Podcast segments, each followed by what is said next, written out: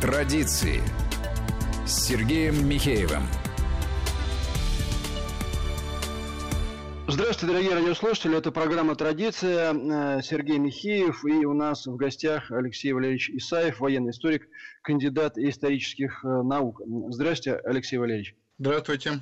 Э, Алексей Валерьевич, давайте поговорим о параде, который э, предстоит 24 э, июня и вокруг которого было э, столько много разговоров, эм, получилось так, что в этом году, ну этот год вообще непростой, в этом году пришлось перенести его с 9 мая на 24 июня, на тот день, когда он проходил в 1945 в победном году, 75 лет тому назад.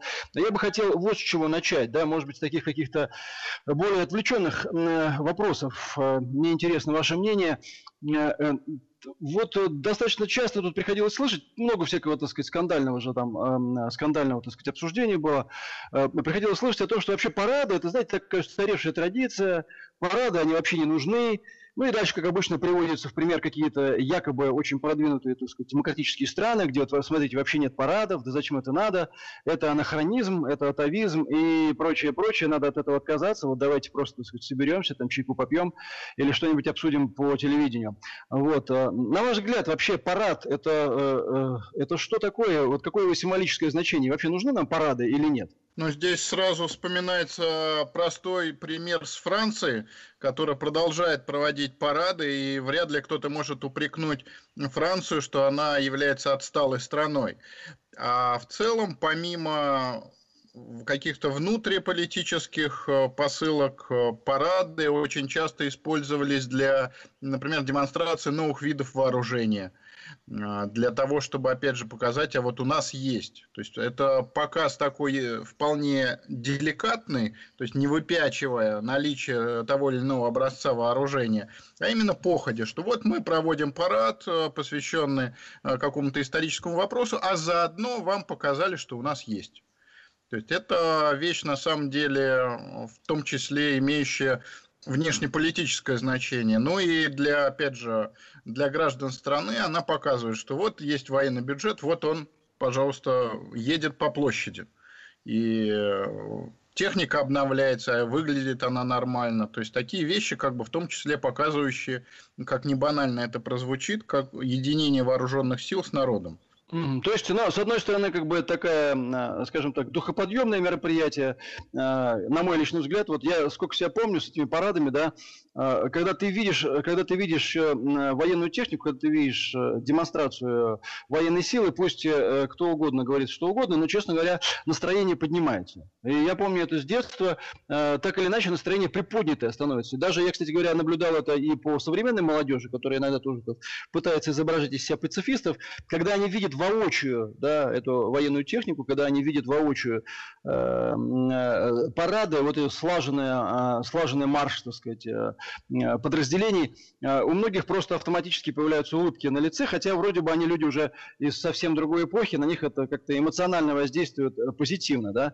Но помимо всего прочего, да, вы правы, речь идет о, во-первых, демонстрации на внешнеполитическом треке способности, способности вооруженных сил, ну и кроме всего прочего, действительно действительно вот готовность вооруженных сил э, к тому, чтобы защитить людей, единение, единение, так сказать, с людьми э, и все, что с этим связано. А, а вот просто, я думаю, что вы в курсе, э, один из примеров – это Соединенные Штаты Америки. Нам говорят, а вот в США не проводятся парадов. А почему у них вот такая традиция не сложилась? И вообще так ли это, что у них не проводятся парады? Не, ну на самом деле США это своеобразная страна со своей историей, да, и у них э, традиции несколько просто другие. И э, я думаю, что здесь это объясняется во многом тем, что длительное время Соединенные Штаты находились э, в изоляции от проблем масштаба европейских войн, и армия находилась, ну не то чтобы в загоне, но во всяком случае она играла, мягко говоря, не самую значительную роль в государстве. Это следствие тех событий, которые происходили там, в XIX веке, когда э, Америка, в общем-то, варилась в собственном соку. И только в 20-м столетии она стала выходить действительно всерьез на международную арену, да, стала мировым гегемоном, но это в историческом смысле небольшой отрезок. Поэтому вот таких традиций европейского стиля у них просто не появилось по объективным причинам. И даже там вот в межвоенный период, когда у них тоже армия была быстро демобилизована и оказалась в полном загоне между войнами. Или там перед Корейской войной, когда тоже армия была стремительно разогнана, причем рукой того же Трумена, который вроде бы ястреб. И на самом деле вот такое большое военное строительство, это уже последние, может быть, 50-70 лет. Так что просто меньше время традиции. Поэтому не надо на них оглядываться. Мы страна, чтобы не говорили, лежащая на границе между Европой и Азией. И мы носители совсем других традиций, традиций, уходящих вглубь веков, без всякого преувеличения. А тогда парады, да, парады идут оттуда, из глубины веков. То есть, если, если сказать так попроще, в общем, на самом деле американцы не воевали столько и не были подвержены такому количеству внешних вызовов, как большинство европейских стран, э, и именно поэтому у них подобная традиция не сложилась. Да, и тут э, Посмотрите, какой фильм они сняли э, не так давно. На самом деле фильм плохой и с исторической точки зрения вообще вампука и развесистая клюква. «Патриот» с Мелом Гибсоном. Кто у них там? У них что, воюет регулярная армия, как это было в реальности? Там воюют какие-то невнятные люди с томогавками. И с, в открытую говорит, что регулярная армия это фигня, и с англичанами она проиграет. Хотя именно она и выиграла. Поэтому это вот такие вот э, просто своеобразно, своеобразие национального духа, а, они имеют на это право, ради бога. Но оглядываться на них в этом смысле совершенно незачем.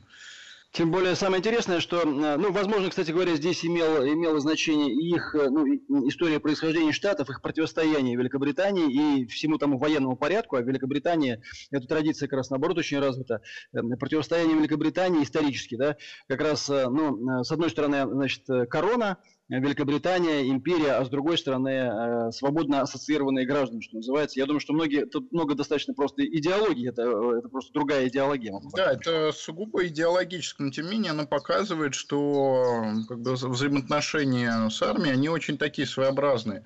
И это не европейская традиция, и даже там не, не азиатская, там, потому что, опять же, обратите внимание, всегда с большим интересом все военные аналитики, по крайней мере, последнее время смотрели, что происходит в Корее, когда э, показывали, я имею в виду Северную Корею, разумеется, когда показывали, опять же, очередные образцы вооружения. Когда каждый парад, реально военные аналитики садятся перед экранами, с блокнотиками, делают скриншотики и потом долго рассуждают о том, а, как, а, какие характеристики могут быть у показанных ракет. Так что это тоже совсем другая традиция. И мы здесь между Европой и Азией находимся именно в этой традиции. Не надо нам ни на кого оглядываться, но, опять же, вспоминать скорее свою историю. Ну и при всем при этом, при всем при этом, как бы, да, а, в общественно-политической дискуссии, что называется, а, хотя дискуссии на самом деле никакой нет, давайте скажем честно, что абсолютное большинство наших граждан а, не просто поддерживают идеи парадов, они просто любят парады, и я считаю, что это правильно. Вот. Но есть какое-то такое политическое активное меньшинство, которое постоянно кивает на Запад, хотя, мне кажется, это уже чем дальше, тем становится все более смешным и бессмысленным. Интересно вот что, когда говорят, вы знаете, ваши парады – это какая-то милитаризация сознания, это вот э, признак э, э, милитаристского взгляда на жизнь. Но по поводу Соединенных Штатов Америки, раз о них зашла речь, да, может быть, такой традиции парадов у них нет. Но я напомню, что это страна с самым большим в мире военным бюджетом, самой большой, в общем-то, армией и самой большой сетью военных баз, с несколькими сотнями военных баз по всему миру. Поэтому парадов у них, может быть, и нет. Но милитаризация сознания вполне себе присутствует присутствует. Более того, на военной силе фактически в значительной степени, как и на долларовой монополии, основывается вся, вся американская мощь да, в сегодняшнем мире. Там, когда-то, она, когда-то она обосновывалась необходимостью противостояния Советскому Союзу его, и, и социалистическому лагерю. Вот, сегодня от биполярного мира ничего не осталось, однако американцы сохранили, по-моему, около 800 военных объектов. При всем при этом есть страны, в общем, совсем небольшие, которые на самом деле военной мощью вообще практически не обладают. Но традиция традиция парадов у них есть, они э, проводят эти, проводят эти парады, и это вовсе не говорит о милитаризации сознания или каких-то планах. То есть в значительной степени это рассуждение или людей, ну, плохо в этом разбирающихся, ну, просто откровенных обывателей с такими какими-то так непонятными псевдопацифистскими настроениями. Вот. Да, ну, или, просто, возьмем... или просто незнание. Да, или возьмем такую страну, опять же, давайте смотреть на Европу, которая нам ментально ближе э, к европейской цивилизации. В Польше, пожалуйста, страна Польша.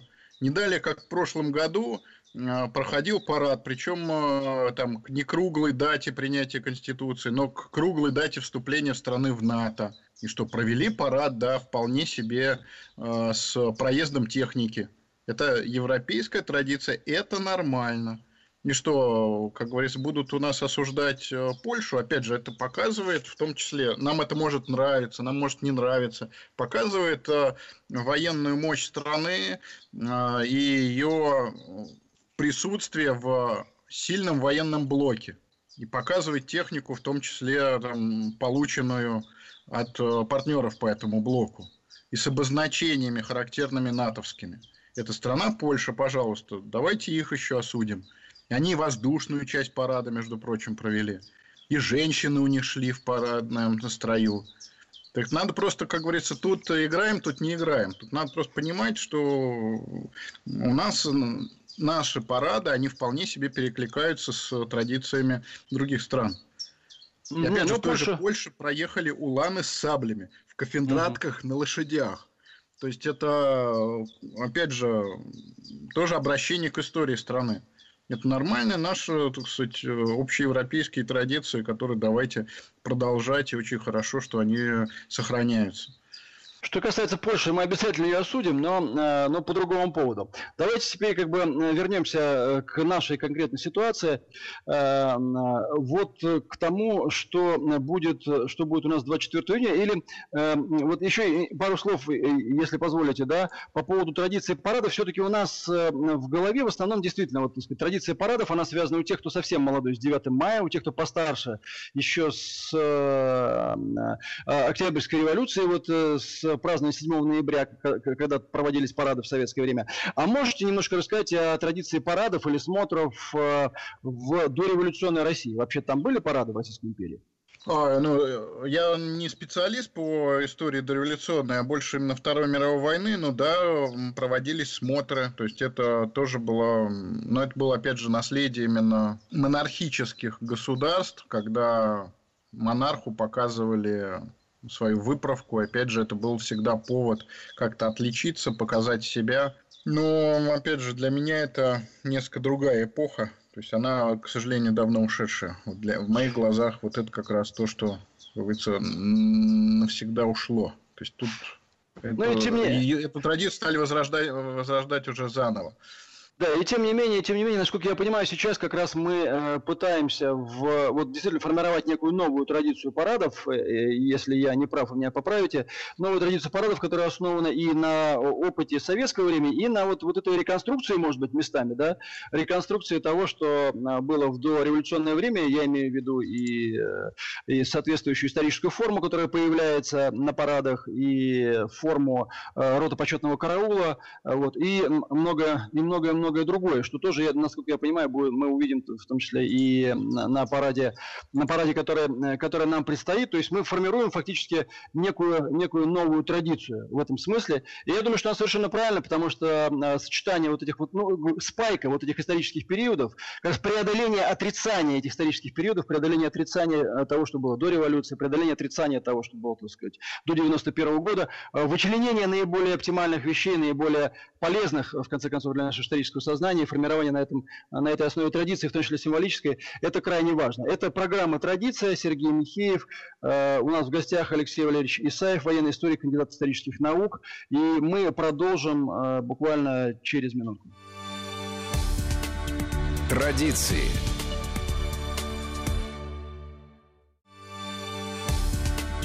Традиции с Сергеем Михеевым. Это программа «Традиция».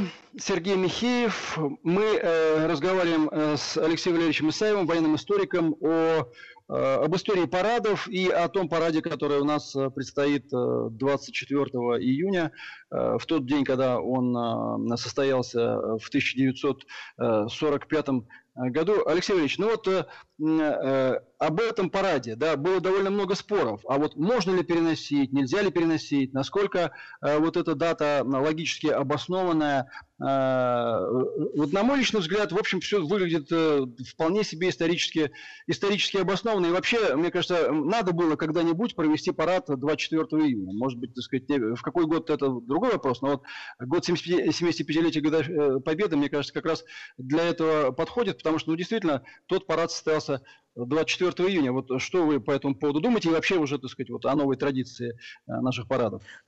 Да, я совершенно согласен с тем, что стоило вспомнить тот самый парад 24 июня и в год 75-летия, такая круглая дата, когда можно действительно посмотреть в ретроспективе на, на те э, события, когда время титанов, как я его называю. Поэтому, да, действительно, это была очень удачная идея, провести парад именно 24 июня. Выбрали именно эту дату, поскольку тот парад, э, хотя многие о нем знают, но э, как-то он э, оказывался, ну, не, не забыт, но не все помнят. Вот если людей на улице попытаться обрасить, не все же скажут, когда он был. А, и напомнить об этом событии, точно так же, как у нас напоминали о событиях 7 ноября 1941 года – конечно, может быть, это не новая традиция, то есть вряд ли его будут проводить каждый год, именно 24 июня, но действительно хоть раз за э, прошедшее время нужно было это повторить и вспомнить именно о том параде, потому что он имел, конечно, глубоко символическое значение, и это было событие, и в память о тех, кто погиб, и чествование тех, кто ковал победу. Потому что я напомню, что тогда по Красной площади шли э, орденоносцы, то есть шли действительно заслуженные э, бойцы командира. То есть отбирали из всех родов войск э, наиболее заслуженных бойцов, и действительно по Красной площади шли, сверкая медалями, победители – и это было очень впечатляющее зрелище. То есть нашли на самом деле герои войны. То есть вот именно те да, самые там... герои, которые эту победу и принесли. Да, и э, был приказ Верховного Главнокомандующего, в котором это прямым текстом говорилось, что наиболее отличившихся в боях и имеющих боевые ордена. То есть вот с этими, как называла это солдатская молва, иконостасами. И их, это был их день. Их чествовали на главной площади страны. И чествовали действительно и солдат, и командиров. Это было именно вот единение армии победительницы, ее лучших людей. А почему тогда именно 24 июня было избрано этим днем? Это случайно было или вот с чем-то было связано? Версии есть э, разные, но э, многие вещи, они же не документируются. То есть, какие-то устные разговоры, они, понятно, что в документах не откладывали, не оставляли следа. Но тут э, выбор даты был скорее связан с тем, чтобы прибыли со всех фронтов, включая те оккупационные войска, которые находились на территории Западной Европы, а, прошли подготовку, и на самом деле форма для всех была пошита, закончили 21 или 22 июня 1945 года. То есть все было, можно сказать, впритык к дате 24 число. Поэтому дату эту именно выбрали из возможностей технических, э, возможностей тренировки, готовности всего. То есть это нельзя сказать, что прям произвольно выбрали, но назначили некую дату, чтобы была достигнута готовность э, людей действительно пройти и показать себя всей стране. А вот, кстати, мне интересно, я всегда, когда... Насчет, кстати, вы сказали, что людей спроси, они не знают. Скорее всего, действительно не знают, э, но кадры-то эти все помнят. Я думаю, что все-таки подавляющее большинство людей видели эти кадры. Наверное, просто многие думают, что и это тоже проходило 9 мая, но да, это ничего. Да, если опрашивать на улице, наверняка скажут, а когда это было? 9 мая. Не, ну понятно, что там э, Рокоссовский Жуков могли на самолете прилететь со своих фронтов и 9 мая быть на Красной площади. Но понятно, что для большинства участников это было все же более такое отложенное мероприятие. Поэтому люди на улицах наверняка скажут, а это было 9 мая 45 -го. На самом деле было 24 июня.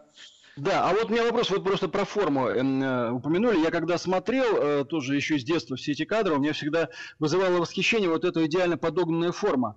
А как это смогли сделать, может быть, вы знаете? То есть явно же они не с фронта в этой форме приехали. То есть эта форма не, пошивалась не, специально. Это прям в приказе было. То есть, кстати, если говорить о датах, а, приказ был подписан э, Антоновым, начальником генштаба 24 мая. То есть это самый простой ответ – через месяц после приказа. И там в этом приказе прямо написано, парадное мундирование для всего состава вот этих полков будет выдано в Москве.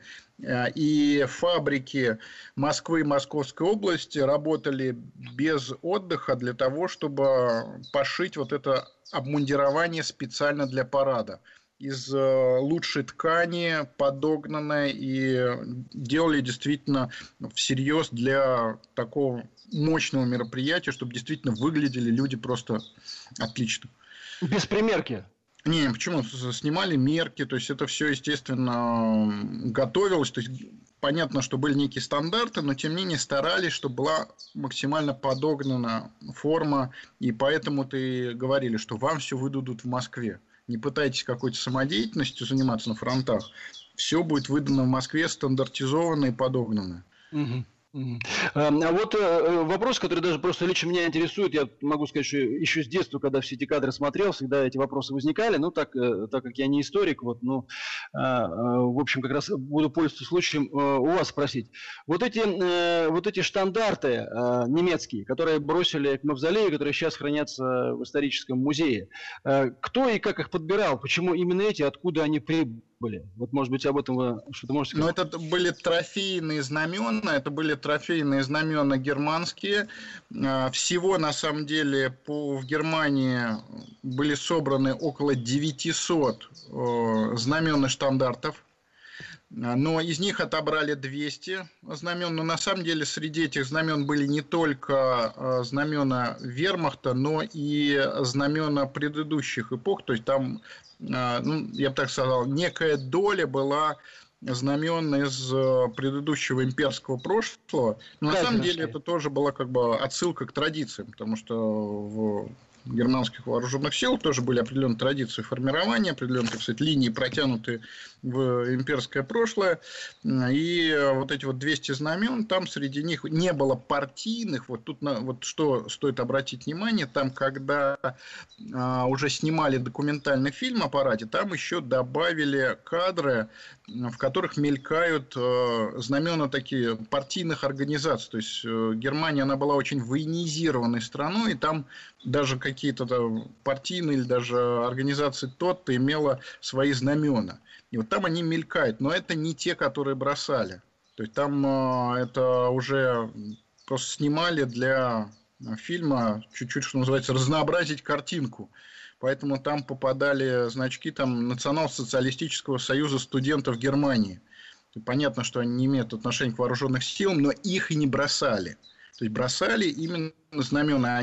Известен четко их список. Э, есть документ, в котором э, подробно написано, кому какое знамя штандарт принадлежал.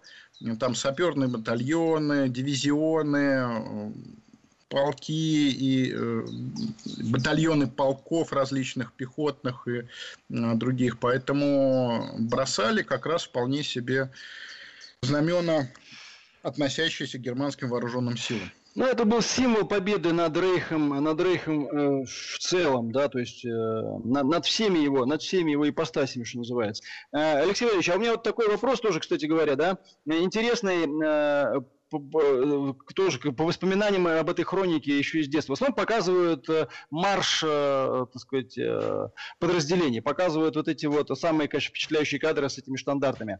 А военная техника там была, потому что вот, да, и я еще помню, конечно, вот этот выезд на белых лошадях, да, командующих парадом.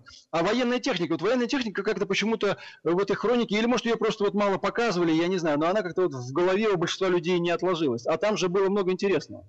А, да, действительно, военная техника была а, интересная. Интересна она, например, тем, что а, по Красной площади ехали вроде бы обычные Т-34, но на самом деле это были Т-34 огнеметной модификации. Ну, нашли в Московском военном округе танковую часть. Э, это не с фронта они приехали. И ехали э, такие достаточно редкие машины.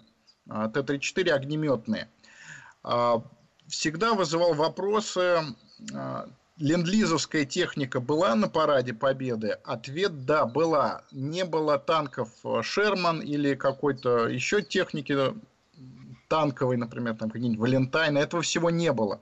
А, танки были исключительно отечественные, а вот вспомогательные машины, они были в том числе получены по ленд-лизу. Это, во-первых, шасси для «Катюш», установок э, реактивных минометов гвардейских.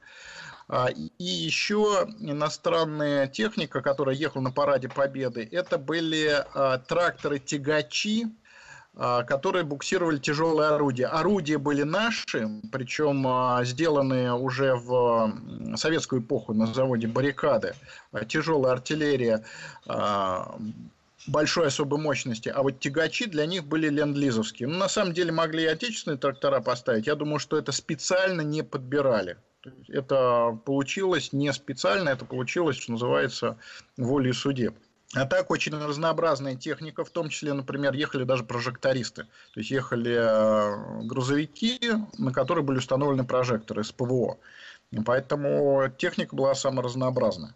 Танки ИС-3 их показали союзникам в Берлине в сентябре. То есть они уже были сделаны, танк уже производился серийно, а, но тем не менее их показали союзникам, а не на Красной площади. Но это, я думаю, было связано в том числе, чтобы показать та техника, которая воевала. Потому что те же огнеметные три четверки, они вовсю воевали в какой-нибудь Познане в феврале 45 года. И ехал техник, который действительно активно участвовал в боях последнего периода войны. А насчет сентября, что там было, если я, я думаю, что многие а этого был, не знают? Да, был э, в Берлине общий парад. Э, там и наша техника шла, и техника союзников. И там впервые показали новейший советский танк ИС-3. Э, и эти кадры, они произвели впечатление на Запад просто неизгладимая. Он действительно очень эффектный танк с таким щучьим носом бронирования, и его очень сильно боялись все последующие годы. Вот фотографии с парада, они были такой страшилкой для западных союзников на протяжении нескольких десятилетий. Ну, пока танк не устарел, просто морально и э, физически. Он был такой главной страшилкой для э, вскоре сформировавшегося блока НАТО. Ну, вскоре, в историческом смысле, в общем, понятно, что прошло несколько лет, но тем не менее, э, вот эта вот страшилка из периода 45 -го года, она долго еще была актуальна. А какого, какого числа это был парад сентября? А, в середине, по-моему, числа 13 сентября, ну, в общем, э, это такое было действие действительно внешнеполитического характера. Возвращаясь, возвращаясь к Красной площади, да, э, вот насчет, насчет тоже техники. А планировался ли пролет авиации? Насколько я понимаю, там же была очень плохая погода. Да, кстати, я вспомнил, 7 сентября был парад в Берлине, его хроника тоже э, существует. А что касается авиации, да, действительно, э, планировали воздушную часть, но от нее отказались из-за дождя. Люди и там, сухопутная техника, она вполне это могла выдержать. Что называется, люди воевали в гораздо худших условиях. И не летом, а зимой. Ну, под э, холодным ледяным ливнем. А, поэтому для них это было нормально. А для самолетов погода была неподходящей, воздушную часть отменили. Ее готовили, тренировались, но ее в итоге отменили. А что должно было, какие машины должны были принять участие? Ну, тоже, э, опять же, вся техника, она была из э, округов, за исключением оружия. То есть, э, оружие везли с собой, это тоже регламентировалось, свое личное. А техника использовалась из Московского военного округа, в том числе авиационная. То есть, это были как бы стандартные, опять же, для ВВС Красной Армии машины. То есть, там ничего особенного, но вполне такой обычный набор авиационной техники. А, вот насколько, насколько, вот как мне, по крайней мере, кажется, да, вот опять же, из впечатления от э, хроники, э, несмотря на то, что парад, конечно, был в, в советское время, но его, э, его вот, ну, скажем так, мощь и э, его красота, если хотите, вот лично мне, по крайней мере, напоминала о какой-то связи исторических эпох, да, и вот эти, вот эти действительно бравые герои, да, э, действительно великолепно выглядящие, вот, хотя форма-то на них была, в общем-то, советская, хотя понятно, что мы знаем, что советская форма, так сказать, претерпела соответствующие изменения, ну, да, тоже, уже форма исторические с э, реминесценции. Погонами, да.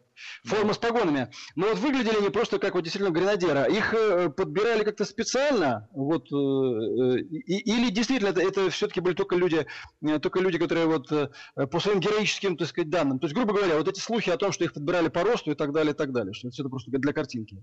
А, это уже было решали на фронтах. То есть известен а, приказ э, войскам Первого Белорусского фронта о том, что да, отбирать мужество, героизм, храбрость, воинское мастерство, но желательно, чтобы рост был не ниже 176, а возраст там не старше 30 лет. Но это в приказе из Москвы никак не оговаривалось. То есть в приказе от Москвы оговаривалось сколько, а, звания а, и роду войск, рост никак не оговаривался. То есть из Москвы это не просили. Это было уже, ну, не то что самоуправство, но, я бы так сказал, решали на местах отбирать высокого роста или использовать другие критерии, но тем не менее вот такой вот общим правилом это не было. То есть старались отбирать именно, как сказали, то есть от наиболее отличившихся в боях и орденоносцев.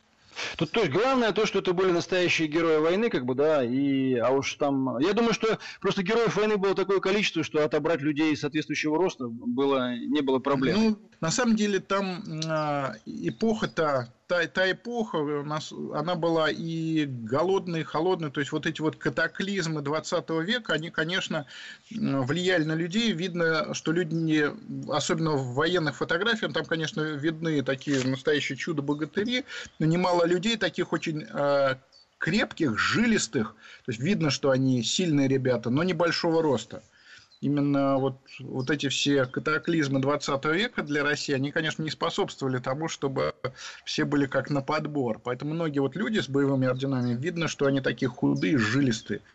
И, может быть, не все роста выше 176. Танкистов отбирали по росту, наоборот, в сторону уменьшения, поскольку машины были тесные. Э, общим правилом было в танкистов отбирать людей небольшого роста. Им просто быстрее легче садиться. Ну что ж, еще раз повторю, э, повторю, так сказать, мысль о том, что э, когда-нибудь все равно надо было провести этот парад именно 24 июня. В этом году это случилось как бы вынужденно, да, но тем не менее я считаю, что это очень правильно, очень символически мы отдаем дань именно тому параду 24 июня. И надеюсь, что мы проведем его достойно, и он тоже станет своего рода историческим событием. Это была программа «Традиции». Сергей Михеев. У нас в гостях был э, Алексей Ильич Исаев, военный историк, кандидат исторических наук. До свидания. До свидания. Традиции.